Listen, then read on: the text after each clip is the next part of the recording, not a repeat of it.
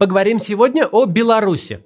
На днях для белорусского общества случилось, ну так, формально и медийно достаточно значимая, но на деле не особо чего меняющая новость.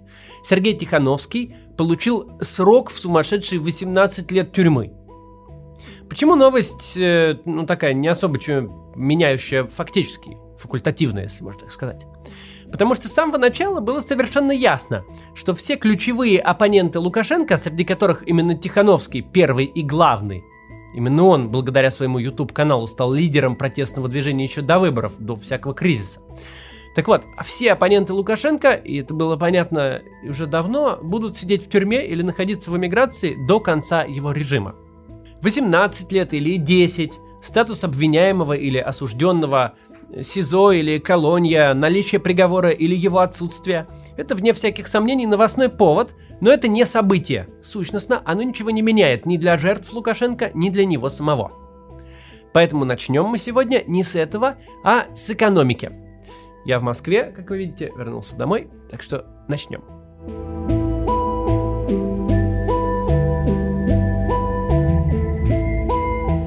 смотреть белорусские официальные СМИ, э, то в их реальности Беларусь успешно противостоит всем нападкам Запада и даже вводит свои ответные санкции. Но эти ответные санкции очень похожи на то, что делало российское правительство с лета 2014 года. У нас это называли контрсанкциями. Мы тогда лишились качественных импортных товаров, а в обмен получили монополизацию продуктовых рынков. Ну, потому что снизилась конкуренция – из-за этого очень быстрый рост цен на продукты случился, и как следствие падение реальных располагаемых доходов гражданами. Такой удар по своим. Так вот, Александр Лукашенко всю дорогу на этих контрсанкциях активно паразитировал. Государственная контрабанда в рамках Евразийского экономического союза и общей таможенной границы приобрела в какой-то момент огромные впечатляющие масштабы. Вы, наверное, помните многочисленные мемы о белорусских креветках и белорусском пармезане. Но шутки шутками, а это вызвало даже обострение между странами, вплоть до ограничения товарного транзита. То белорусские осьминоги наводняли московские азбуки вкуса. Александр Лукашенко долгие годы зарабатывал не только на роли Минского аэропорта как единого хаба для всех, с кем э, Путин решил поссориться, но и на прямой переклейке этикеток. То есть белорусское правительство, в принципе, в курсе, как работают антисанкции и к чему они приводят. Что это просто сделает всех белорусов беднее. Ну, они только что видели, как все россияне становятся беднее от этого. А тут белорусы. И абсолютное большинство тех, кто вынужден тратить на еду свыше половины своих доходов, существенно обеднеют. Выиграть от такого рода протекционизма могут только те, кто зарабатывает на его обходе, а вот экономике и гражданам от этого станет сильно хуже. Причем у российского правительства еще могла быть какая-то своя извращенная логика. Ну, типа, Россия большой и важный э, рынок европейского экспорта. Европейские там, типа, аграрии, значит, будут недовольны и станут давить на свои правительства. Возможно, таков был замысел. Ну, а наши граждане могут и потерпеть. Цены чуть-чуть подрастут, и ничего, заплатим за величие. Вот.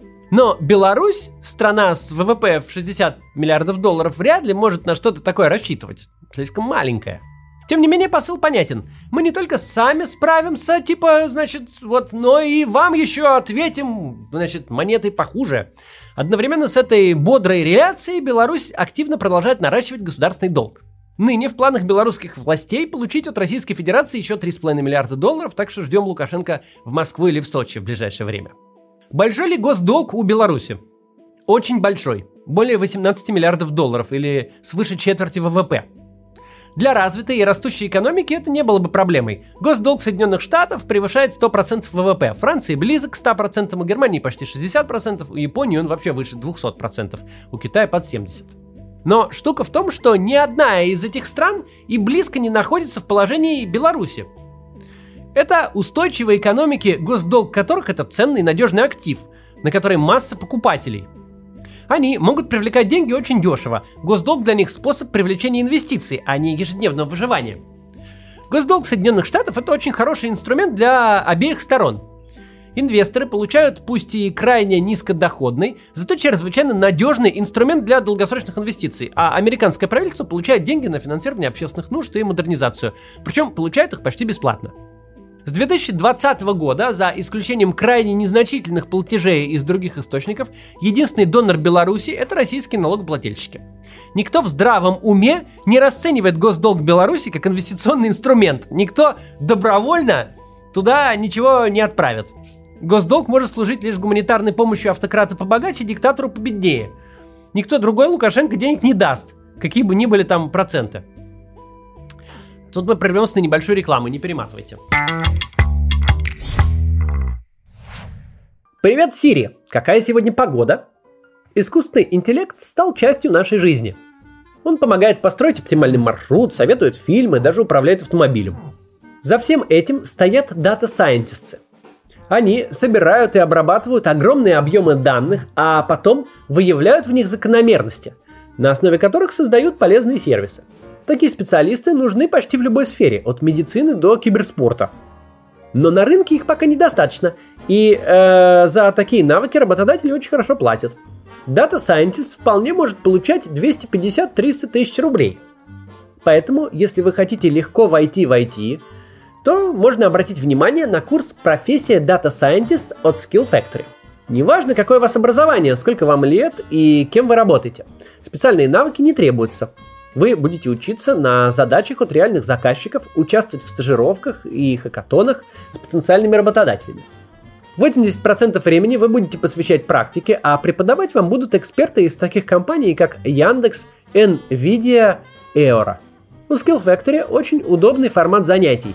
Вы сами регулируете темп и нагрузку.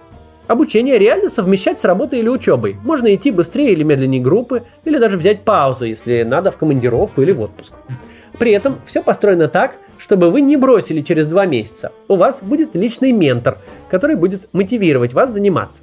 Карьерный центр поможет найти работу уже в процессе обучения, а лучших студентов рекомендуют работодателям из числа партнеров. За все время эту программу прошли более 7 тысяч человек. Skill Factory – лидер в обучении IT-специалистов. И это подтверждают реальные отзывы от студентов и оценка 4,7 на независимых площадках. Прямо сейчас переходите по ссылке в описании под видео и оставляйте заявку. По промокоду CATS вы получите скидку в 45% и курс Soft Skills для digital-менеджеров в подарок. Возвращаемся к разговору о Беларуси и поддержке со стороны России. 3,5 миллиарда долларов, которые хочет получить Лукашенко, это очень много. Это 20% расходной части республиканского бюджета Беларуси в 2021 году. То есть это столько, сколько белорусское государство тратит за 2,5 месяца. Это 6% ВВП республики. И это в полной мере отвечает нам на вопрос, во что обойдутся стране все фокусы Лукашенко последних полутора лет и насколько работают санкции. Они очень хорошо работают. Паразитический характер белорусского режима никогда не менялся, но все-таки таких масштабных единовременных заимствований мы еще не видели. Много ли это для России? Смотря с какой страны посмотреть. В целом, немного. 3,5 миллиарда долларов это примерно 0,2% нашего ВВП. Это расходы московского бюджета за месяц. Ну, там, лампочки к Новому году повесил, и все. Ну, ладно, на самом деле не лампочки, ну, расходы за месяц. Для федерального бюджета это вообще незаметная сумма. С другой стороны, ради суммы втрое ниже для создания фонда «Круг добра» на 60 миллиардов рублей в год для лечения детей с редкими врожденными заболеваниями, в России была разрушена плоская шкала подоходного налога, на 3,5 миллиарда долларов можно купить более полутора тысяч доз знаменитого препарата Золгенсма, на который каждый раз с таким трудом собирают медийные благотворители. И даже не надо вводить никакие дополнительные налоги. Деньги есть. Если избрать приоритетом спасение собственных граждан, их благополучия, а не соседнего диктатора. Когда я в прошлом году говорил, что сохранение Лукашенко у власти будет стоить стране радикально большей зависимости от России, я имел в виду именно это – если раньше, в мирном режиме, общий объем прямых и косвенных российских дотаций оценивался в 10% белорусского ВВП, то сейчас свыше половины этого нужно уже одним платежом. И это еще санкции не начала работать в полной мере. Сейчас мы видим эффект тех ограничений, которые вводились в течение всего года. Пока транзит калийных удобрений через Литву не остановлен, существующие нефтяные контракты пока продолжают исполняться. Настоящий эффект от санкций, от резкого падения экспортной выручки – настоящие проблемы у немногих прибыльных госпредприятий, истинный масштаб проблем мы увидим только в следующем году. А 3,5 миллиарда долларов планируется выпросить уже сейчас. Если вашей экономике нужны столь масштабные вливания, причем не получаемые на рынках капитала, а политически мотивированные, вливания не для роста и модернизации, а для просто для существования, то это значит, что у вашего режима нет своей экономики. Это говорит о степени зависимости уже на уровне дотационного субъекта федерации. Все это было очень предсказуемо, но от этого не легче. Печальнее всего, что безвозвратно уходит время. Александр Лукашенко сегодня находится в режиме выживания. Невозможно себе представить, что такую ситуацию можно протянуть долго. Тебя ненавидит собственный народ, причем весь. Изолируют соседи с одной стороны, сосед с другой стороны стремится к поглощению под флагом объединения. Ты существуешь только потому, что соседний автократ живет в имперской иллюзии. Эта история конечна. Причем, конечно, в очень осязаемой перспективе. Но каждый день этого режима Каждый день санкции, каждый день без реформ, без экономического роста, каждый день в нелепом статусе страны-изгоя невозвратим. Рост с новым правительством будет быстрым. Что делать с белорусской экономикой, очень понятно. Но потерянное время, потерянное только потому, что один конкретный человек до ужаса боится утратить власть, так и останется безвозвратно потерянным.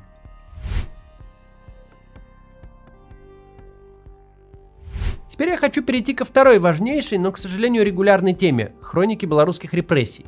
Приговор, если вообще можно так назвать решение того странного органа, который заседал, судом-то его назвать нельзя, но, в общем, приговор Сергею Тихановскому, если и должен что-то изменить, то поселить в головах людей страх, ужас, апатию и мысли об эмиграции, внешней или внутренней. Отсюда и такая огромная цифра – Повод для шока, конечно, есть. 18 лет лишения свободы, который человеку, который всего лишь хотел в полном соответствии с законом баллотироваться на президентский пост в своей стране, это, конечно, совершенно ужасно. Тихановский получил даже больше, чем предусматривает самая суровая вмененная ему статья о массовых беспорядках. С другой стороны, нет никакого смысла разбираться в юридических тонкостях и изучать уголовный кодекс. Все мы прекрасно понимаем, что это решение, этот срок заключения ничего не значит за пределами жизни режима Лукашенко. Здесь может возникнуть апатия и чувство обреченности. Силы тьмы и реакции победили, выход людей на площади ни к чему не привел, Лукашенко не только никуда не делся, но даже наоборот совершенно откровенно и нагло мстит своим вчерашним соперникам. Что же остается? Только эмиграция внутренняя или внешняя э, ну, внутренне как-то замыкаешься в себе и своих личных делах. Понятно, что находиться в Беларуси, особенно если ты политически активный человек, достаточно опасно. И вопрос о том, чтобы находиться не там, абсолютно понятен. Однако, если анализировать ситуацию глубже, то для страны все выглядит не так уж и плохо, как может показаться на первый взгляд. Проиграв выборы, белорусский автократ вынужден идти по пути усиления репрессий. Именно вынужден, у него действительно нет другого выхода. Безумные эти сроки, которые уже получили кроме Тихановского Виктор Бабарика и Мария Колесникова. Силовики хватают 56-летнюю женщину просто за то, что ее сын, участник протестов, уехал из страны. Ролик, в котором это показывает, начинается титром «Родители в ответе за своих детей». Буквально каждый день мы узнаем о новых арестах, обысках и приговорах. В таком развитии событий есть логика. В Беларуси оппозиция победила на выборах. Но вместо того, чтобы освободить кабинет, Лукашенко решил до последнего цепляться за власть. Мирный протест не смог достичь своих целей и угас. Наступила реакция. Как контрреволюция всегда идет за неудавшейся революцией, так усиление репрессий всегда следует за неуспешными попытками либеральных преобразований. Все эти срока огромные, бредущие в этапы длинные, это отражение глубокого политического кризиса режима Лукашенко. Не имея легитимности, власть вынуждена опираться исключительно на репрессивный механизм – но его работа э, стоит очень дорого. И вопрос даже не в деньгах. Благо при наличии такого щедрого восточного соседа, вечно живущего иллюзиями о скором слиянии, деньги это меньше из бед. Гораздо серьезнее другое последствие. Репрессии пожирают режим изнутри. Происходит довольно очевидная вещь, великолепно описанная еще психологом Маслоу в его легендарной пирамиде – Одна из базовых потребностей человека – это потребность в безопасности. Неважно, кто вы – оппозиционер, силовик или чиновник. Любой из э, нас хочет быть уверенным, что завтра его дверь не сломают, его самого не отправят в Окрестина, а маму не заставят записывать видеообращение, стоя на коленях под дулом автомата. Смысл же массовых репрессий именно в их массовости и случайности. Никто не должен чувствовать себя в безопасности. Вспомним базовое определение стабильности. Это когда существующий порядок сохраняется при, при привычном уровне насилия. В Беларуси же уровень насилия постоянно нарастает, система дестабилизирована, что лучше всего понимают те, кто с этой системой непосредственно связан. Все это создает очень большие риски для правящих элит. Вот уже и Лукашенко открыто говорит о неких предателях во власти, которые занимают антиправительственную позицию. Собственно, так и происходит пожирание режима самим себя изнутри. Никто не знает, в чей кабинет постучат завтра, кому предстоит пойти на заседание кабинета министров, а кому отправиться в камеру – Отсутствие гарантий безопасности выбивает важнейшую ступень из основания пирамиды Маслоу и заставляет задуматься, зачем, ради чего нужно рисковать своей свободой и жизнью? Стоит ли поддержка утратившего легитимность Лукашенко таких рисков? Нет никаких сомнений, что подобные мысли с утра до вечера крутятся в голове у каждого человека, который составляет опору режима – и события, подобные приговору Сергею Тихановскому, 18 лет вообще ни за что, дают лишнюю почву этим размышлениям. Но сам по себе политический кризис в вакууме – это еще полбеды. Гораздо хуже, что он сочетается с экономическими проблемами, о которых я говорил в начале, что создает ситуацию идеального шторма. Имели ли протесты прошлого года результат – ну, как бы вам сказать, если политический режим дожил до того, что вынужден одалживать на простое свое существование, если разговоры о перспективах экономического роста сменились потребностью просто прожить лишний день, то у такого режима все не очень хорошо.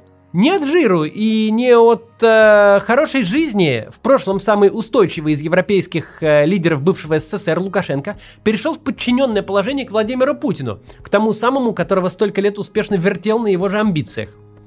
Много ума и эффективности не надо, чтобы в подконтрольной себе судебной системе рисовать любые сроки. Чем страшнее они выглядят в заголовках, тем лучше.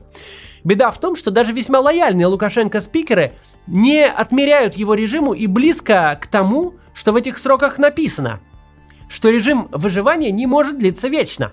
Тут главное не настолько сильно обращать внимание на формальную сторону дела. Формальная сторона нужна не для того, чтобы кто-то реально сидел эти годы, она нужна, чтобы вас запугать. Об этом надо помнить. До завтра.